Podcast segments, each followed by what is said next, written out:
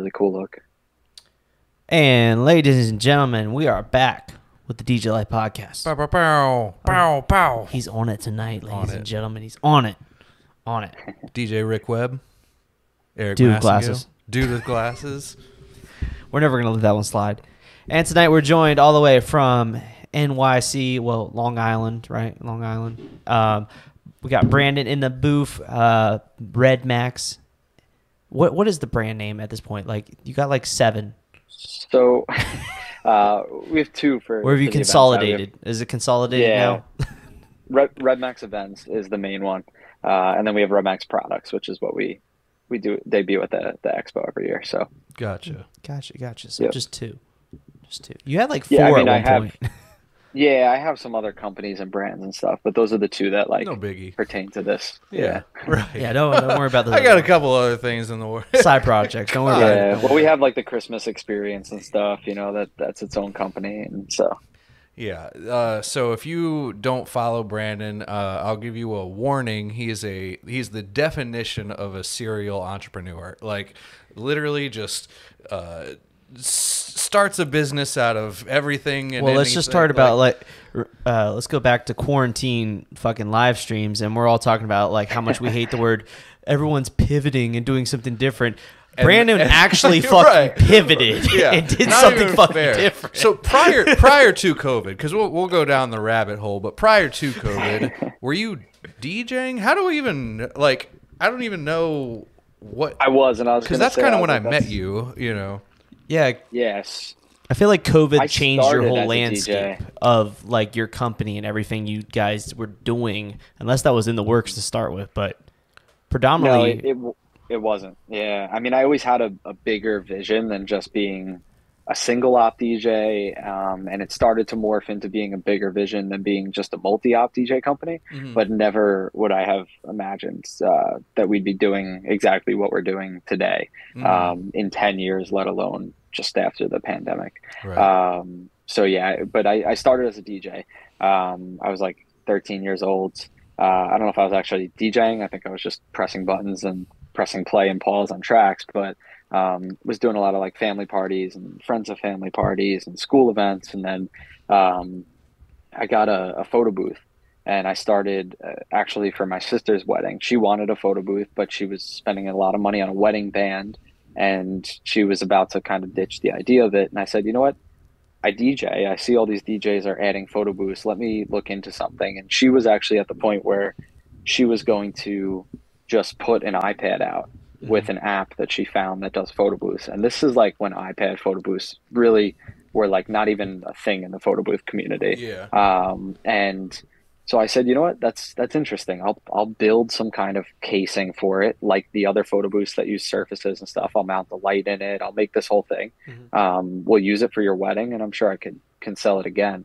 And then that's really like the last thing I could think of that just kind of snowballed into everything else of like, okay, now I could add a hedge wall backdrop. Now I could add TVs. Now I could add this. Now I could add that. And it just became this never ending thing of like, all right, what can clients potentially rent from us, and what can we get to have in our inventory? Yeah. What would you describe? So like your current state of the company, what would you describe what you guys do now? Yeah. So we're really like an experiential marketing fabrication company, or like creative fabrication company. In the New York City market particularly, there's a large need for this, and there's a lot of companies that don't do everything we do. They specialize in like one particular thing, and there's a good spot for that. Like they definitely, you know, they get work.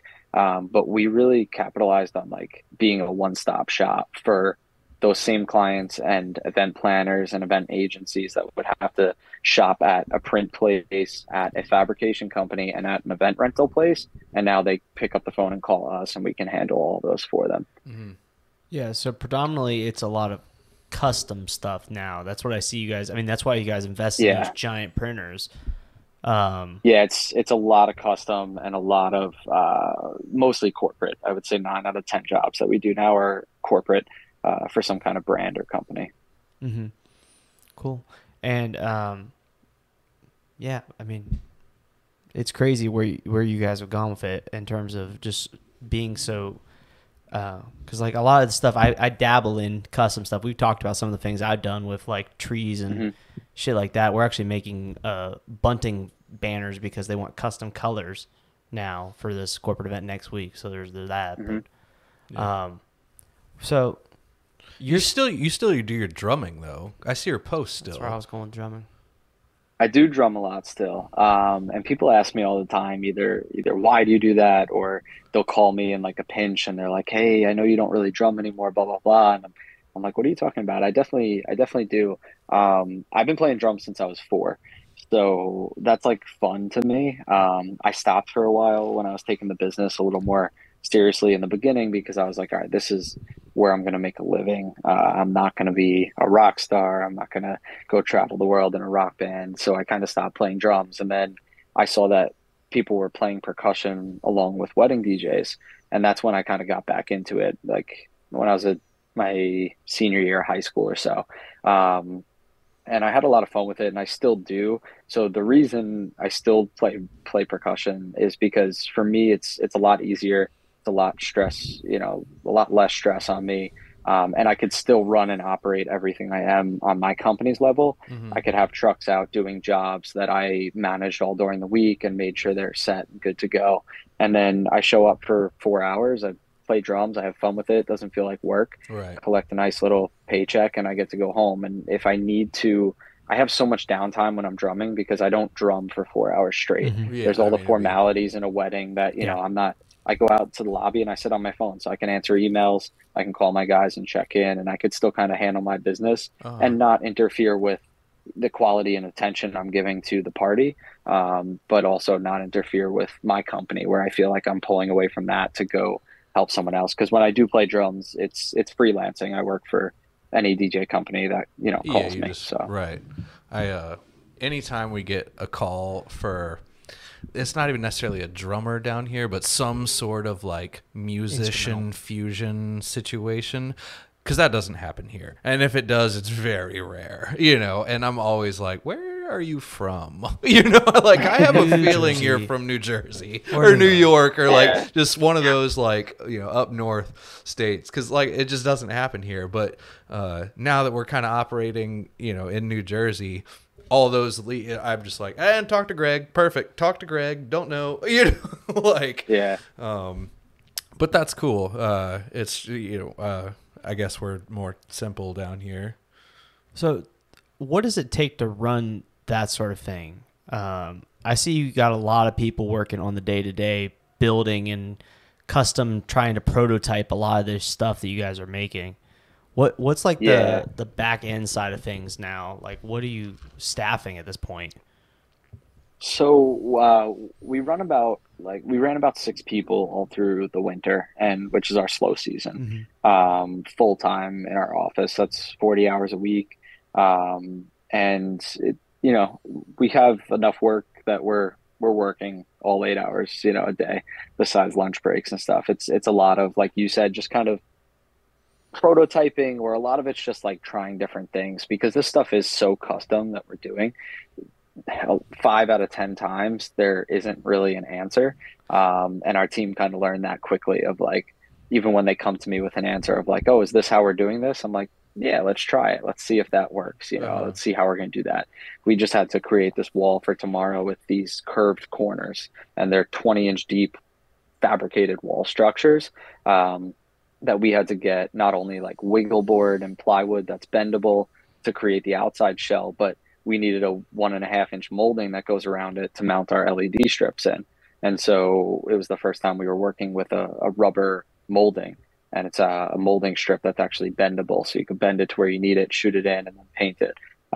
So a lot of just little like trial and error stuff. We were CNCing plaques for Amazon, and we cut them out, we put them on the wall, we were like, we don't like the way this looks, it looks out of proportion, let's go cut a new one. So that's kind of what keeps us busy on the day-to-day of just trying different things, figuring things out, between designing graphics in the office, actually running and producing them on the machines and operating the machines. And then our team in the workshop that's building and fabricating pieces. Then I have painters that will call in periodically once those pieces are ready to be painted and finished. And then we have our crew that goes out and sets things up, that goes out and does our runs with the trucks during the week to go to Home Depot and pick things up to keep our shelves stocked. I mean, that was actually going to be a question of mine. I was wondering, because I don't know, like Long Island stuff. Do you like have a Home Depot and shit like this? Like, mm-hmm. Okay. Yeah. So we have Home Depot and Lowe's is honestly where we do most of our shopping. We have commercial accounts with both of them, but that's where we buy almost everything from paint, wood, hardware, everything like that. And then we have some specialty local like hardware places or plywood places that we can get our like nicer finished pieces from.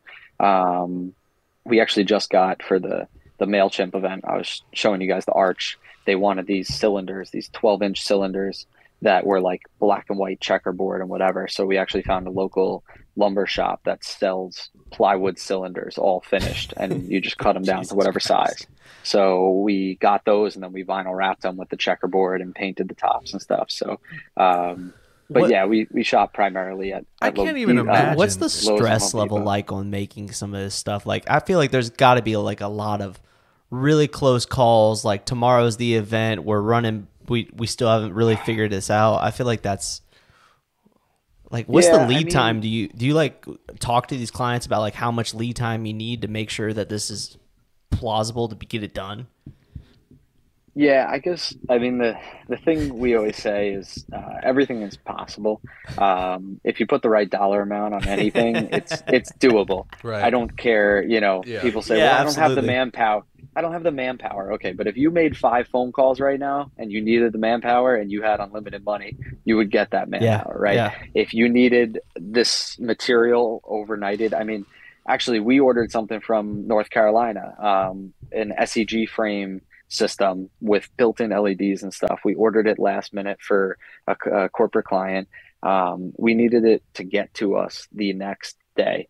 They put it in a crate, threw it in a van, and a guy drove straight overnight from North Carolina to us. And I showed up to my warehouse at 8:00 in the morning and he was next door at the deli. I called him, he drove around and unloaded this thing. It was a private courier service. Mm-hmm. But crazy. To that point, I mean, they literally said to me on the phone, they're like, this is impossible to get to you tomorrow. And I'm like, do you have it on the shelf? Can you put it in a crate and drive it here overnight? Because North Carolina is a 12-hour drive, so that gets it here by 7:30. And they're like, "Are you crazy?" They said, "Let me make a call," and they came back and they said, "For $1,700, we'll have this at your front door tomorrow." That's like, let's do it. That's you know, it's crazy. I can't even imagine the learning curve as you progressed. Basically, I'll say like how many L's you had to take on that learning curve of properly pricing your jobs. I don't even know how the fuck you, and obviously you're way more knowledgeable of all these details than I would be, but there seemed to be a countless amount of moving parts and like things you have never even worked with, I'd imagine. Mm-hmm. Like your recent project, you know, you named like 2 or 3 things you'd never even used before. So as you're, and I realized your profit margin's higher than nothing, you know, so you got some wiggle room, I would imagine, but I don't know. That's probably really fucking hard. So I'm curious on that too, because so we're starting to dabble. We got a good relationship with one of the bigger venues that does a lot of the bigger corporate events for like Ashley Furniture and a lot of our headquarters that are based in this area, and we're starting to do some more customary stuff for them specifically because that's like a niche they want to get into. You know exactly what I'm saying. The corporate clients will pay for something that's really tailored to their brand and their vision and the message they're trying to convey and whatnot. But a lot of times we've been able to go back to them and be like, hey, so what we quoted originally is not possible. Like it's going to cost more. And I'm curious, is that sort of the same sort of deal along the lines of what he's saying, where you can go back to some people and 100%. So the corporate world and we work a lot with agencies. So we work with these creative agencies, these design agencies that are hired by the Fortune 500 companies to basically just make sure their brand is being portrayed the right way, pick the colors, pick the elements, hire the florist, make sure everything's tied together and whatnot, and hire the fabricators and so on. So we work a lot with these agencies, and they're the ones that are working with an overall budget. They're not billing the client item for item. The client doesn't even know item for item what they're getting. Right. It's just that they have to allot the budget accordingly. So with that said, I mean, pretty much everything we create is custom. Like you said, it's not off the shelf. It doesn't exist in a catalog. You can't just Google it and press add to cart. Right. There is no, it doesn't exist. So because of that, to a certain extent, it becomes a name your price thing. And as long as they can afford it, they can afford it. Yeah. Pricing things is interesting because there's always that like, okay, this is like probably what it's going to cost. But like you said, what if we do have to reprint this? What if we do have to rebuild this? What if we start to put this thing together and it just doesn't stand up on its own, or it's not working and we have to recreate? So we have kind of figured things out to a good extent on our end of how to figure that out and make it, you know, make it work where we have room for that error and for that play. And when we don't need it, works out in our favor, you know, when we don't have to use that extra that we built in. So, but it's a tricky game. It's trial and error. It's knowing materials, being able to quickly search materials and judge, you know, okay, if this sheet of plywood's 60, let's count on it being 120 because we might decide we, you know, need a whole nother one, want to get a nicer finished or need a different one or a second one or whatever, you know? So yeah, it's definitely, interesting, but it's the same thing of, you know, for the DJ industry, anything you could do to put their logo on your front board, to put their logo on your photo booth itself, or hang a custom, you know, you're talking about the neon signs, like hang a custom neon sign on a hedge wall, like even something as simple as that allows you to go from charging X amount for your hedge wall to XX amount just because you put their logo on it. Like it's that simple. It's funny. The venue we work with here, they're doing kind of like that agency thing on a small scale. So they're like the agent for the clients. I've talked to them before. Basically, the client gives them a budget, and then they're the ones paying us to do the stuff, and we're negotiating with them on like, hey, we can do this, and they're just trying to get really creative and custom. They got these big budgets to work with, and honestly, the way she talked to me, she's like, I just really want someone that can help us make a bigger impression on these people so that they keep wanting to come back every year and work with us and spend their budget at our venue, which is kind of freaking dope. But it is that, and that's the one thing I learned too, is like to just always go one step above and beyond for them. And so like, yes, a lot of times it's very rewarding and they can give you a large budget, or they can give you, you know, a little bit more than what you might normally get for a particular thing. And if you could just go the little extra to make sure everything is perfect, or add something additional, or, you know, I mean, a lot of times, like, we do print in house, so it's easier for us, but a lot of times we'll print 2 of everything. We show up to the event with 2 just in case something gets damaged, and they get the extra set. So, hey, we have an extra of this logo. We have an extra of this. You guys want to take it? Do you want to put it somewhere else at the event? And that goes a long way, because it just, to them, it looks like you're not taking advantage of their budget and that you're just trying to make as much profit as possible, but that you actually care about, like, maximizing their budget and being fair. But these companies, these agencies, the Fortune 500s, I mean, they're in business to be in business and make money. They know we're the same, you know, they get it. They're not trying to bargain and look for the best price. So, So you mentioned this in our pre-show, but all this customary stuff you have to make all the time. Do you ever try to make them with the intent of, oh, we could, take that graphic off it and reuse this potentially in the future for another client? And then I guess, is your warehouse getting overstocked at this point with all the random custom stuff you guys are making, or do you like disassemble stuff after a while or try to repurpose? So it's a loaded question that I'll try and keep in short. And it's a little complicated for us, but basically, being able to reuse something, is a gray area. We sign a lot of NDAs. We sign a lot of like contracts with these companies where we're fabricating pieces that by contract have to be destroyed. And like we've literally taken pieces outside with a sledgehammer and destroyed them. And put that's a fun dumpster. Friday. Because we have to, you know, they just, for the amount of money they paid us and for it being custom and proprietary to them, they don't want it being used for, you know, anyone else, and rightfully so. So that is one exception. There is some other stuff that comes back that's just fucking cool, and we want to hang it on the wall or put it up in our, you know, meeting room or whatever for people to say, just as like a talking piece. Yeah. And we might never rent it out again. We'll just keep it there until something cooler comes back. Right. But that's kind of part two of it. And then part three, which is usually when the client's budget isn't as large as we'd like to fully fabricate something from start to finish or with the best materials or whatever, is when we'll go the route of designing it in a way that we could easily reuse it. And that's something that, you know, it has to make sense. It's not going to be like a 3D sculpture of their logo. It's going to be something that we could easily rebrand or swap something out or just put a new color of paint on it. But some of the pieces we have going out tomorrow, actually, like this custom desk we built, they didn't have the budget for us to fully build it just for them kind of thing. So we ended up giving them some restrictions on design and size and colors and stuff so that we can have it as a more generic desk that we can then have in our inventory. So that kind of answers your part one, part two of the warehouse being full. Because of the other business, the Christmasland experience that we have, it's a Christmas walkthrough that we produce. And so a lot of what comes back that we can reuse or repurpose, we send there. It's kind of like our graveyard, but we repaint it. We'll make an arch that comes back painted red and white candy cane stripes and put it over the candy cane forest. And we use a lot of wall flats and a lot of things that we build for events. We just send them there and repurpose them because we do produce that anywhere we can, you know, save a few dollars on build or material end on that end. It, you know, helps us out. So and it saves us space in our warehouse. Yeah.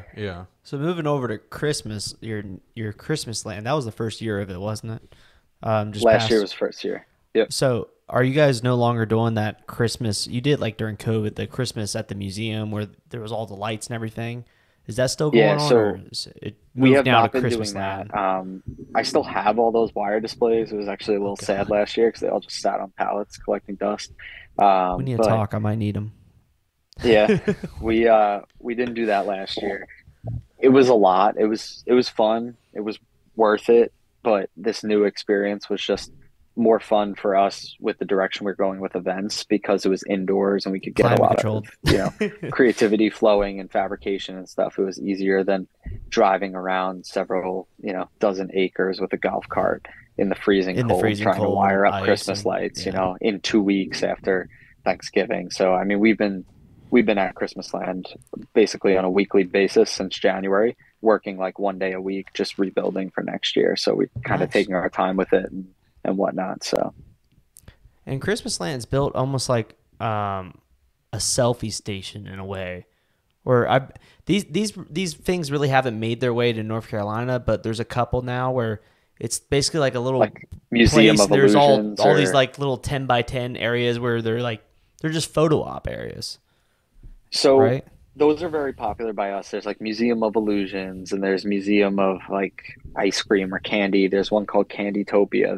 There's a ton of these ones that, are pretty much identical to what you're saying. They're like these 10x10 rooms that you take photos in and whatnot. And so we saw that idea, but ours was a little more unique in the fact that we built it out to be entire environments. And so we had a 20-foot by 20-foot candy cane forest, fully vinyl wrapped floor, 12-foot candy canes, 10-foot candy canes, 6-foot candy canes, all commercial resin, red and white twinkle lights, white drape around it. I mean, fake snow on the ground, like everything. And it was really like an environment that you got immersed into.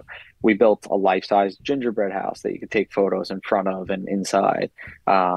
We built like a ice maze and all this different, you know, these environments. So similar to the fact that like the main point of it is a photo experience for you to walk through, but for those who might not want to take photos or just to kind of set us apart, we made it more of like an environment thing. So we would say that we had like over 20 different environments that you can go through, walk through, take photos. The environments allow you to take more like videos. You could take full 360 videos inside of them and really feel like you're in it more so than a 10x10 room with some prints. We me and my wife, weird, that's fresh, that's why it's weird, by the way. We were in Las Vegas, right? And it's when I proposed, right, originally. So we're in Las Vegas, super original, right? So anyways, we're in one of those little photo op studios, and I'd never seen one, but there was one kind of by the In-N-Out burger, like whatever, it doesn't matter. Never been there. But excuse me, dying. The kid working there, right? His little Asian kid or whatever, and he like followed us around with her phone. It was like she like unlocked her phone and handed it to him, and he basically would tell us per room how to take advantage of the, that's cool. You know, and I've never been to one of these rooms. So. It was pretty cool, you know. I mean, the first one, like whatever, like looking through a mirror, whatever the fuck we're doing, right? And it was funny because there's like a family behind us with the other worker, and they're trying to lag. You can tell because we're taking forever or whatever, and they're like waiting for us to move through. And the final one is a flower overhang thing with a backdrop that looks 3D. And, you know, Rachel was like, oh, what do people do in this one? And he was like, well, you know, usually like fake proposals, but, you know, it's kind of stupid. And I was like, you know, maybe we could try it. You know, I was like, well, you know, we could do this one, you know, because it was like, I had that fucking ring in my pocket, and I was like, I didn't know what to do, you know, and it was like the no perfect. Plan? I did have a plan, but Rachel's fucking aggressive, and she ruined my original plan. We were at the Bellagio, and I was just going to do it in their little art the flowers. Room. Yeah, and we were there, and it was super busy, and I was like, ooh, have this sweet old lady take our picture. And I was going to do it then because she was going to take forever and care. And Rachel's like, no. And like asked this fucking dude who was just in such a hurry, you know. And I was like, oh my God. So it just fucked it all up. Anyways. So you made the mistake of not hiring a photographer. That would have been so hard. And it's fine. Not. Whatever. It's so easy. I did it. It's not. Whatever. No, I did not hire a photographer. It's not hard. Actually, I did, and it was this little Asian kid. But it just happened to not be the original plan. That's hilarious. Anyways, you know, we walked up there, and I had the ring in my pocket, and I pulled it out or whatever, and went down on my knee and stuff. And she thought it was a prop, and she just like gives me the finger, right? and then. Like she sees I'm like turning red kind of thing, like, and blushing. Like and looks closer because I mean this definitely does not look, you know, it's fucking real ass diamond ring, and but the kid is like taking a video, and the family behind us, the mom or whatever, was like, oh, like he is proposing, and it was like a fucking ordeal, and I got it all on videotape. It was super fucking funny. So I really like those little photo op things. Yeah, super cool. That's my story with one. That's awesome. Yeah, we had someone propose in ours too. It was pretty wild. We had a duck come through. We had like a duck, people like celebrating birthdays. Did you say a real duck? I don't know I remember seeing this on socials. Like they're following a fucking duck for your Christmasland. Yeah, it was the weirdest thing ever. But this guy, the duck's name is Seductive. He has an Instagram account. Yeah. And you're talking about a real duck. Yeah, a real duck. Real duck. He ran the New York City Marathon. He's like famous. It's like this little duck. Okay. And so this guy messages me, messages the Christmasland Instagram, and he's like, hey, would Seductive be able to come visit? We're going to be in town, blah, blah, blah. And at first I was like, we don't really allow pets, or like, and then he wrote back this whole like paragraph that kind of made me like second guess it, but also like we'll sue you if you say no. No. No, it was like, we're following can grow your business this way. No, it was like a reverse psychology thing of like, well, Seductive is a real duck. He's an emotional support duck, blah, blah, blah. Whatever. Oh, God. He's got tons of followers and all this stuff. So then I actually clicked on his account, though. He had 106,000 followers. All of his videos on his Instagram get like 56,000 views.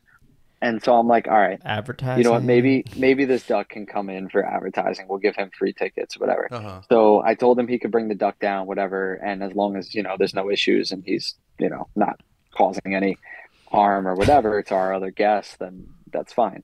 So he brought him through, and I mean, it was adorable. He took a picture in front of our Deck the Hall sign, and we crossed it out and wrote Duck the Halls. and then animal control just shot his ass.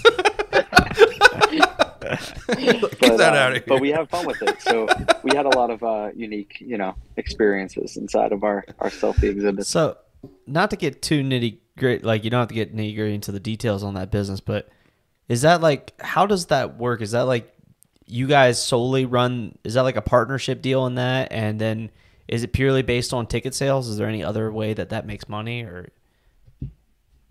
So I have a partner on that business. He does some Christmas pop-up like dining experiences. We also did a Grinch one this past year together. That we popped up. So we partnered on Christmasland to produce it. He is very good at like ticket sales, marketing it, the Facebook, the text message blasts, all that stuff. And my team is more the production and the building. That's Gotcha. What we do. Yeah. So we teamed up to kind of produce this thing and rent the space and whatnot. So we're actually just renting the space from the Tanger Properties Mall. It has nothing to do with Tanger. They're not affiliated in any way, but you know, we're their tenant. And so we just rent the space out, we produce it, and we charge, you know, per ticket. There's a few other, like we have a hot chocolate stand in the back that sells hot chocolate and baked goods and little tchotchke stuff. So it's not solely ticket sales, but essentially it's a ticketed event. Yeah, so there's no like big sponsor like segments or anything like that people walk up Correct. To the fucking State Farm Christmas display or something like that. Nope. Yeah. Nope. Okay. Cool. None of that. Very interesting. So I remember in COVID days, your original flip was to do the plexiglass blockades, right? That was like the first kind of pivot. The segment. It was. Yeah, so I took 2 weeks off, I think, as did most of the world. Yeah. Because we were told that's all it was going to be. Yeah. And then I started to go crazy, not having anything to do. So I, you know, noticed the supermarkets were putting up shower curtains, and you know, all the local stores are putting in these contraptions of plastic and whatnot. And I started going back to my office just to like work on the computer, shoot videos and such. And we were building, or at the time just starting to build, our own like LED event furniture and staging that's made out of aluminum tubing and extrusion and then acrylic, but in that case it's a white acrylic that lets the light shine through. And so we were used to working with those materials, and I was like, wait a second, I could just kind of build this in a rectangular frame and put some legs on it and put clear acrylic in this instead. And so I went and ordered a few sheets of clear. I built 2 prototypes, and I started designing some models and SketchUp of some other like counters for barbershops and like a medical counter or whatever. And then really just started like Instagram messaging and sending blasts out. And then we started getting people interested, and they were like, can you make this custom to our space? And at first that wasn't the intent. The intent was to build these like 3-foot versions and 6-foot versions and floor standing ones and just sell them. And then the messages kind of changed my mindset on it. And I was like, wait a second. I mean, if I'm just going to go back to the saw and cut the aluminum anyway, why can't I build it to 3'6" or whatever size they need? And so we really really focused on making them custom then and marketing it that way. And I mean, we did local courthouses, we did trading desk companies in the city, we did barbershops, we did pizza places, and everything was like fit to their counter custom. I mean, the pizza places, we made them, they wanted to be able to fit 4 pizza boxes under the cutouts. So we made the cutouts on the counter to fit that.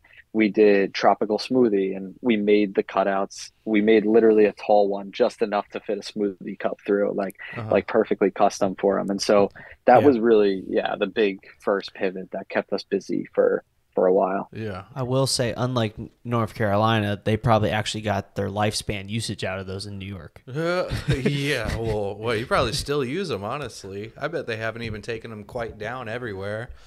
There are a lot of businesses, like public places and stuff, a lot of like fast food joints and stuff that still leave them up. It's funny, like the Tropical Smoothie I go into still has ours up with our stickers in them and stuff. And then there are some that have taken them down, though. A lot of offices and private buildings that we did, they all took them down. Yeah. Well, now that they realize COVID's not even real, why even use it?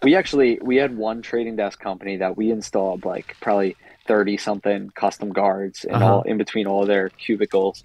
They had regular office cubicles. I mean, when you think about it, I hate to say it because it's going to make me look bad, but like it was a joke. Like we literally took their office cubicles that were 16 inches off the top of their desk. And then we built a 12-inch piece of clear plexiglass on top of them to make them taller. Then there was still space above that. Right. And just in case Kyle went, right. It reminds you. And in most cases, like you sit next to the person in another cubicle. Oh, yeah, back to back. Back to back. In front of you. Yeah. It reminds you of those COVID memes you'd see of like marching band students with like a mask a hole cut in the mask for the flute, obviously not the same, but that just reminds me of that. I posted about it. I threw away. I had a stash of masks in my car, and my car has a really small center console, so it just took up the entire center console, and I've hated it ever since. I also hate the masks also, but it was just annoying that I still had it. And the pediatrician that my kid goes to finally ended the rule on wearing masks, and I was like, fuck these masks. So I finally threw them away. When I don't even know if I'm thankful that like my company was like one of the first ones that were like, we're going back to work and we got to wear masks. But like, that was like early May. They told us maybe like late April. They're like, yeah, we're going back. And I instantly went online, looking for mask manufacturers, and printed the DJ Life mask and bought like 400 of them, instantly put them up for sale, and like sold them all out almost like within like a month. And dude, I need message the people that still have those masks, because I guarantee no one's wearing them anymore. If you are, shout out to you. But I love literally that was like the biggest like little like COVID like win. Like just bought 400 of them, sold them, made a couple $1,000, and I was like, yeah, COVID win. People wearing the like water. You know how like office buildings have the water you can drink, and it has the huge water tank on top, and like cut neck holes out of that and just put that over their head. You've seen pictures like no. Oh, there's just so much meme of that guy on over Instagram. Here. I loved when the designer companies started catching on, and the designer companies were making like masks that were like physically appealing, but literally like mesh fabric, with no medical thing in them at all. Nothing. Like, right. It was literally just pretty so that you could get into a place. Yeah. And they would have like the gold chains attached to them and everything. Like it was complete fashion bullshit. It was a wild time. Yeah, wild times, right? But so you were building all these custom plastic things, and I guess and yet again, I don't really know, but. That just like you just got deeper and deeper and deeper, and now you're building fucking is that like archways for Pornhub and stuff. So I like alluded to it, but like, hey, repurposed for Christmas though. That would be a good client. How funny would that be? Repurpose like, the glory hole, right? It's like, oh well, this is a cute photo op. It's like it's got eye holes cut, but it's like only one eye. What do people doing this one? Yeah, and you're like, oh well, we had this one job once. It's not a big deal. Cue the browser's theme. I'm out. God, hey, it's in the spirit of Christmas. Nah, he'd probably repurpose that for like the the what's the Halloween one you guys do? You still do the one out at the mansion or the museum, right? The Halloween. Oh yeah, you thing. Do a haunted house. We stopped the haunted house too because that one was a lot of work for very little return. Really? It was more just like a passion project for us, like you barely breaking even kind of thing. You didn't do it last year? But we didn't. No. I must have been too busy. I didn't realize that you didn't do it. We did some Halloween parties and some other little things. We did like a Halloween dining experience with that guy and stuff, but nothing, not like a full haunted house like we did the previous years. So kind of, well, I got a couple questions, but when did the printer come into when did the whole idea of like, we can get a vinyl cut printer and start doing a lot of really, really, really custom stuff? Like, and I know you got a couple now, so when did that come into play? I guess just pre-pandemic, like I'm talking weeks before it started, I started getting and ordering from a print company that I was working with, like decals for my photo booth for a few events and such. And this is literally like March, like this is fresh, and I put like a YouTube video up on it and such, and we were just starting to get into like more branded events, but I was just outsourcing everything, sending it to a print shop. And but I was at least familiar with that idea and the materials and the machines and stuff.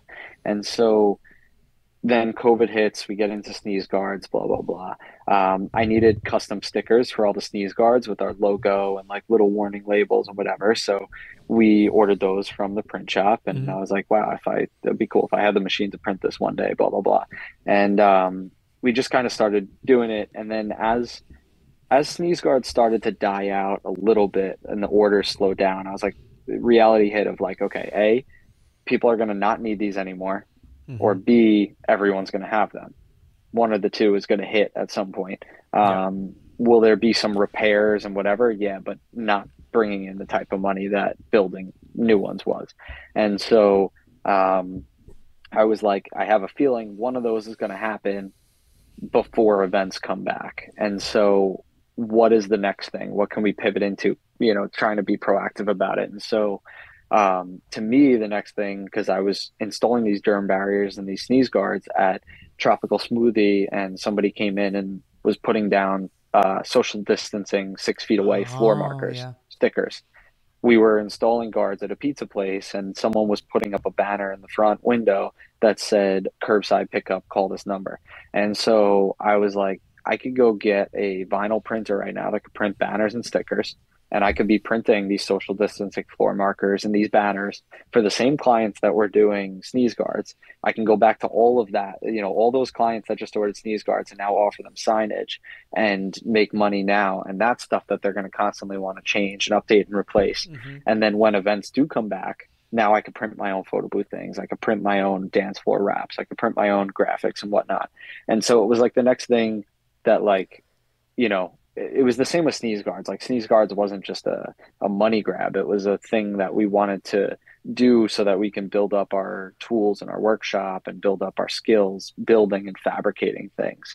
And so it was the same vision with the printer of like, how can we, you know, make money now and, you know, keep the business afloat, but also advance the event side for when that comes back. And so use the profits to reinvest into better tools that are going to help you further in your what's eventually going to come back.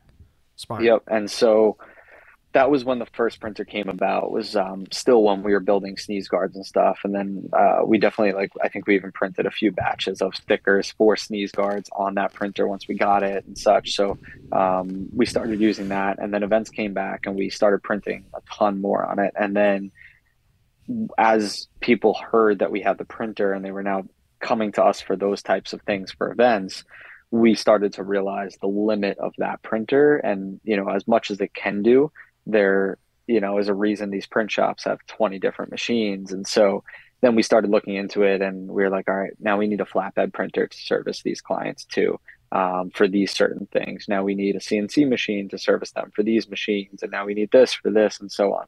And so, just over the past like year or so, we added a CNC router that can do full 5x10 sheets and a flatbed printer that can do full 5x10 sheets. And so we've just been kind of adding to our our tool inventory now. And we've actually been selling off some rental inventory. So like I sold 150 gold ballroom chairs that we had just to make room for another machine, because that's more the direction we're going than rentals. So gotcha. So you guys are pivoting out a little bit of rentals and trying to get rid of some of those. Yeah, we're keeping stuff that's not kind of corporate stuff that you would use. Exactly. So we're keeping like, I mean, we have couches, a couple dozen like hedge walls that we have. And like those, I won't let go, because we have 3 of them going out to this job tomorrow that we're branding and adding wood plaques to and stuff and making them totally custom, but they're just off the shelf pieces. So that in the normal, we would have to build these for a corporate client and fabricate a hedge wall or whatever. But in most cases, we could talk them into the sizing that we already have, or design something around the sizing hedge walls we already have and just modify them. So there is a lot that's in our inventory, our mini golf course and stuff that we just, you know, we won't get rid of. Because my man has a mini golf course. You just brought up the question I've been wanting to know is, at what point, what's the story of the initial, like, who had the idea? Like, you guys are, I just imagine you guys are sitting around a fire drinking or something, and someone's like, we should buy a mini golf course. And you're just like, profit. And you're like, instantly looking up, you're like, we're buying one tomorrow. Like, I remember literally, make one. No, I knew you would do something good with it, but literally, I watched the first videos I saw in your story of you buying a mini golf course and said, why the fuck is Brandon buying a fucking mini golf course? That's some Mr. Beast stuff right there. What's the story behind that? We're going to give it away. It's funny because you guys literally hit everything, like right, like a nail on the head. But and how it went down. I mean, there was like a 2-day period of like, we should get a mini golf course, searching and having a PO for one. But the story behind it is, this was actually another thing boiling during COVID, because so in the background of sneeze guards and all that other stuff, after a year of COVID, so I guess that was what, 2021. Yeah. We started working with that museum and we did the haunted house. They wanted to, because the museum was shut down, and they wanted to bring some income to the property because they couldn't do museum tours, but they had all this space outdoors. So we kind of brainstormed and we were like, why don't we do a haunted house under a tent? It's socially distant. People don't have to wait in a crowded line inside. People aren't getting backed up inside, whatever. It's outdoors. They can roam around. And then we just let a few families through it at a time so that we're not exceeding the capacity and whatnot. Yeah. So we did the haunted house. It went extremely well there. And then they were like, let's do Christmas. And so we were like, okay. And this was our first time producing large events of this scale. And this was a partnership directly with the museum. And so we produced everything, built everything, brought all the inventory in. They provided the property, the electric, whatever. And we both collaborated on marketing. So then we did Christmas, and Christmas did very well as well. And so then we were joking around and we're like, what's next? Like Easter? And then, you know, we kind of sat down and we were like, Easter could be interesting. We just, how do we make money on Easter? Like there's not, you know, pictures with the Easter bunny isn't going to bring in enough for either of us. So we were like, how can we turn this into something? So we actually ended up turning it into more of like a spring event, and we were like, let's go Candyland themed, and we'll call it Vandyland because the museum is Vanderbilt. So they love the idea. They were like, let's do it. What can be like the main attraction? And so then we just started searching like Pinterest boards and everything. We're like, Candyland themed events, Candyland themed, blah blah blah.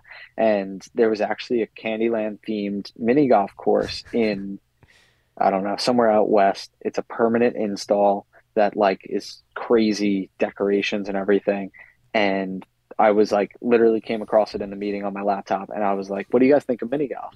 And they were like, mini golf, like here? How do we like, we can't just start pouring concrete and like rolling out turf and stuff. And I was like, no, like I think we could build something. And they're like, if you think we can make it happen, like sure. And so I was like, give us a day or two and let's go back to our office and start looking it up. So the intent initially was to build and cut plywood and wrap it in turf and build our own mini golf and obstacles and whatnot for this event. And then probably throw it out after. It was really just for this event. And then one of my guys at the time had started researching it, and he's like, portable mini golf course, building a mini golf course, blah, blah, blah, and came across this company that builds and manufactures portable mini golf courses that snap together and you roll out the turf. And it's this whole system that's very popular for like cruise ships and hotels and places that like want to set it up for like a season, usually for like the summer season, but take it down in the winter so they don't have to maintain it like you do a full-time mini golf course. And it's a way cheaper build out for them than a full mini golf course with rocks and stuff. So we kind of reached out to them and we're like, hey, we're an event company. We want to get this course and rent it out and such. Can you send us a quote? And they didn't really have any clients that did that, that rented it out every weekend. They're like, I mean, it does come apart into pieces, but I don't know how you guys would transport it and travel and blah, blah, blah. And we're like, all right, well, we'll figure that part out. Yeah. Just send us a quote. Just give it the product. You just give them your, like, if there's a price, it can happen. Well, so I wasn't at that point yet.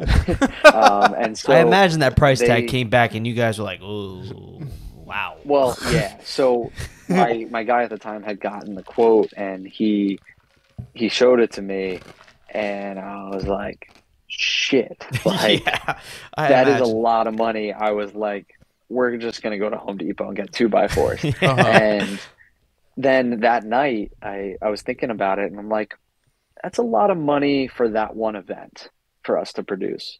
Yeah. But that's not a lot of money for us to be able to rent this out 10 times a summer, let alone 50 times a summer, 100 times a summer, whatever. So we actually the next day started messaging breweries and hotels and festivals and all these places, sending them pictures off their website saying, hey, we just added this mini golf course to our inventory. Is this something you guys would be interested in having, blah, blah, blah, whatever. This was before even submitting the PO, placing the order and whatnot. Yeah, seeing what they want. Just gauging interest. And surveying. People were like, oh my God, can you set this up indoors? Can you set it up out? Like asking questions. And I said to him, I'm like, all right, I'm going to order it today. How many clubs should we get? How many balls should we get? Like which color obstacles, whatever. And we literally ordered it the next day. And we used it for that event. It did phenomenal because it was a full-size mini golf course on a mansion property that never existed before. And then we continued to rent it out all season. So it was an interesting, we just kind of stumbled into it, and it's probably one of our top selling services. That's next awesome. To like custom fabricated pieces. And to tie it all together now, like full circle, we send the course out a lot fully customized. Like we just sent out 9 holes to a place in the city for American Express, and we themed every hole to a sport. So one of the holes was bowling themed. We actually custom printed turf. We vinyl wrapped the edges, and we fabricated a prop that looks like a bowling alley pin system with 2 haunted house motors in it, because we learned how to use motors from our haunted house, and the motors lift the pins up and down. So you have to putt through them. So we fabricated all these Next crazy level. Pieces and stuff for it. And fully branded this mini golf course. But you said American Express, right? Right. Every time you shoot the ball, it just knocks it from the hole. I heard AMX. It just knocks the ball away from the hole, and it's like, your car's not good here. They're like, sorry, we don't take AMX. Please swipe. Yeah. One of those lame businesses that doesn't accept AMX. I want to fucking kill them. Costco. Costco. Cleveland Terry in the chat. Why does Brandon look like he's trying to climb out of a lake? Out of the lake? Is it you mean maybe because his camera's like aimed up? Bouncing around. Oh yeah. Oh, who knows? Either that or it's bouncing around. Yeah, I don't know. I'll tell you what though, you must have a really good jawline. If I had a camera aimed the way yours is, I just look like Jabba the Hutt. Yeah, nothing but a bulge here. You know what I mean? You'd be like, who the fuck is this? Give him 5 years. Let's see what he looks like in 5 years. yeah, he's young. Yeah. He's like he's the man, but he's young, let me tell you. What are you now, Brandon? 23? 24. Just turned 24 a few weeks ago. Or last week. Props. Finally getting up there. Yeah. Rick, you're like 25. No. I'm almost a quarter of the way there. Nice. 28, dog. Whatever. 25, 28. I got 25. Whatever. Brandon graduated high school this time. I graduated college, so put that in perspective. There you go. Whatever. But he's killing it.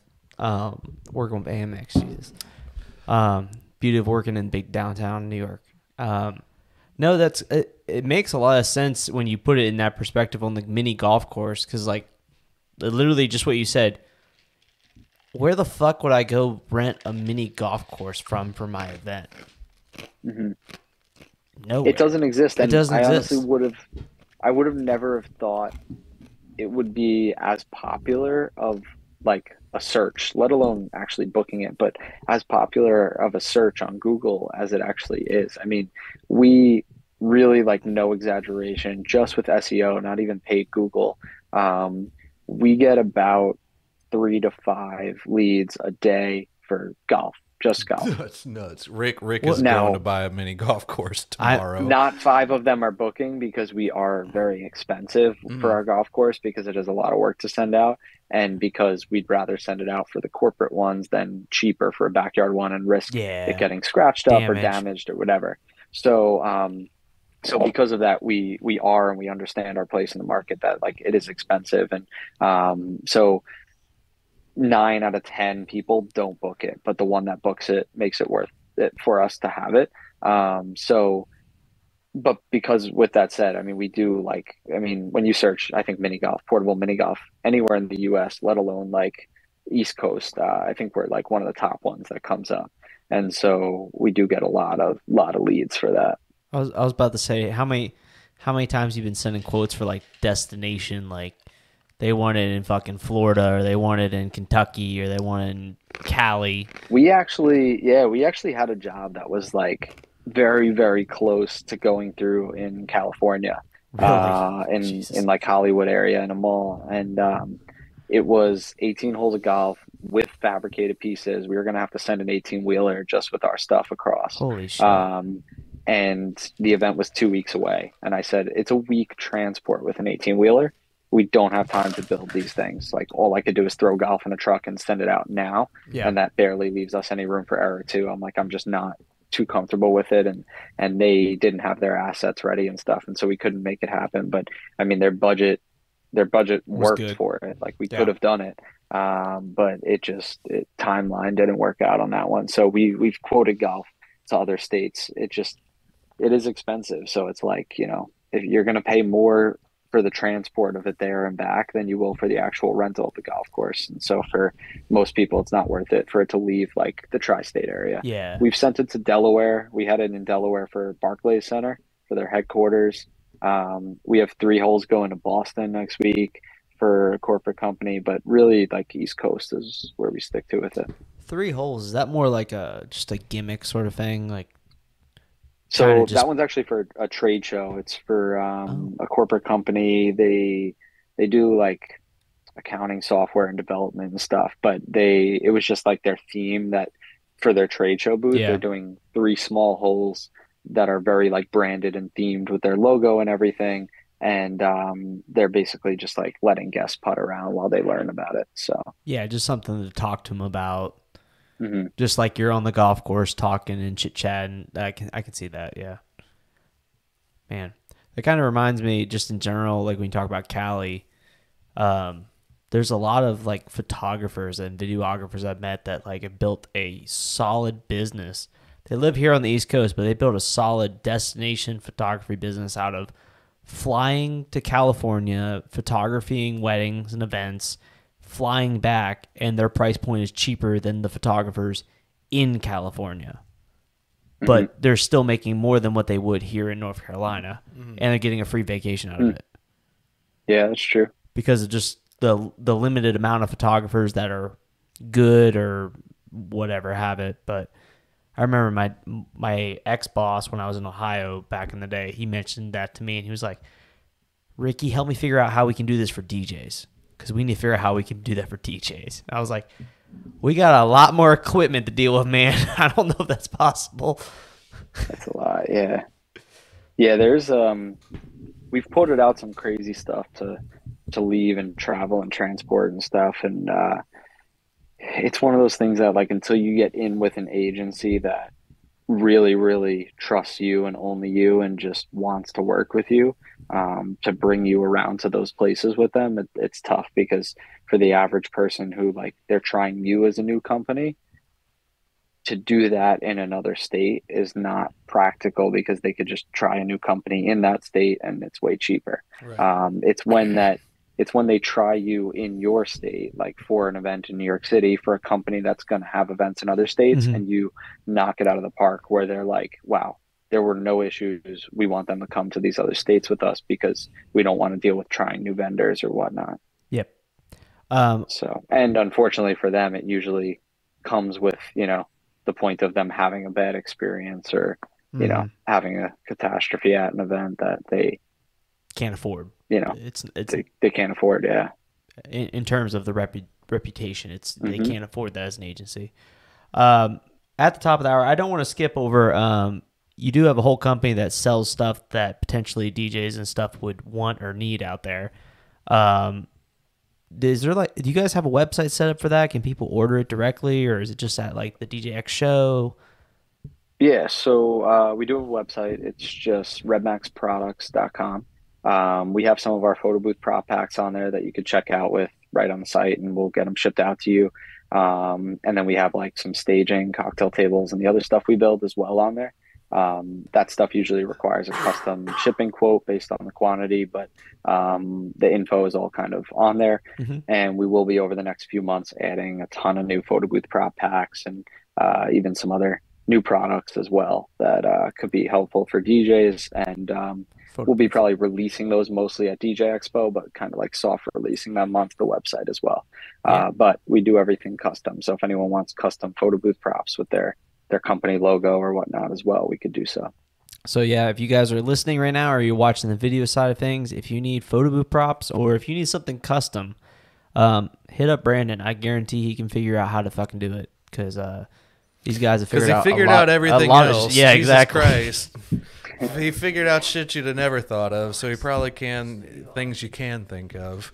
I need a fucking heart. So you know how Chauvet, this super quick, Chauvet came out with that hard case for the Gigbar finally recently? Mm-hmm. I don't know if you saw that, but they need it for all the other lights they have. The 4-bar, because that's what we all fucking use. We don't use Gigbars. Gig bars are lame. I'm just going to be a real DJ over here and be like, if you're using a Gigbar, I'm not. It's just a 4-bar. It's the worst version. It's the worst version. Yeah, I need a hard case for the worst version. No, low key. The 4-bar is way better than the fucking Gigbar. It is. It's not cheap. It doesn't make you look like you're DJing in a Spencer's. The Gigbar literally screams Spencer's. It really. I have every Spencer light just in one bar. Yeah, right. It's got a bubble machine on it. What the fuck is this thing doing? Why? That's the next Gigbar coming out. The Gigbar bubble machine. It has a laser light and a bubble machine. No, we need one and a tip jar. I want one with the touch little electro thing where you can touch it in the globe with the electro. It's the light the. Lightning sticks lava lamp. Oh, yeah. Or it's some lava lamps. Oh my god. 2 lava lamps. All right. But anyways, oh my god. So, you're gonna be at DJX, right? We will be there. Yep. Awesome. We'll have a booth. So, if you guys are not already going to DJX, I would say we would all here highly recommend going to DJX. From what we can understand now, it's the biggest DJ convention we have. Period. To go to. It's a good one. I mean, it's unique. It's unique. So, and we will all be there. So Eric will be there. Brandon will be there. Brandon will have a whole booth for all the photo booth props and customary stuff, and you can talk to him about custom stuff. I'll have a booth there. We'll be doing both lighting, all that good stuff. So yeah, it'd be a good time. Maybe we can do a live podcast. We've been talking about this. Something like that. We'll see what's up. I know the internet is considerably shitty when it comes to Atlantic City, so not sure if it'll be a video live podcast, but we might be able to put something together. We'll see. Maybe we'll pre-record it. Anyways, Brandon, if people want to contact you, reach out to you, talk some shit and stuff like that, where would they go? Facebook or Instagram works. Just my name, search Brandon Havrilla, should come up. Mm-hmm. If you want to reach me, that's the easiest way, is do my personal pages. Don't call my company office phone or please office don't email. Good luck. So that's the easiest way. Just search my name on Instagram or Facebook. I'm gonna back Brandon on that. If you want to get blacklisted from me ever wanting to talk from you, don't call my company. You can call both lighting because Marcel's pick up that number, but don't call Fusion. Yeah. I was going to say, I mean, you can call my event company, but you're probably going to be told I'm in a meeting. So right. Call myself. And as per the instructions you have given them. Yeah. Like, yep. Exactly. Awesome. Well, thanks, Brandon, so much for being on tonight. I hope you guys enjoyed this. If you guys are listening right now, make sure you go over to YouTube, hit that subscribe button, check out Brandon and all of his sources. And yeah, we'll see you guys next week, and we'll be doing a solo podcast, just me and Eric. That was pretty popular last time, so not sure what the hell we're going to talk about. I don't think we'll ever really be sure what the hell we're going to talk about, but it's going to be a fun time. So tune in next Tuesday, 9 p.m. Eastern Standard Time, or if you want to listen to it after the fact, of course, it's always available on Spotify, Anchor, Apple Podcasts, all that stuff. Anyways, thank you guys so much for tuning in. Eric, any last words? Goodbye. Good night. Good night. Peace out.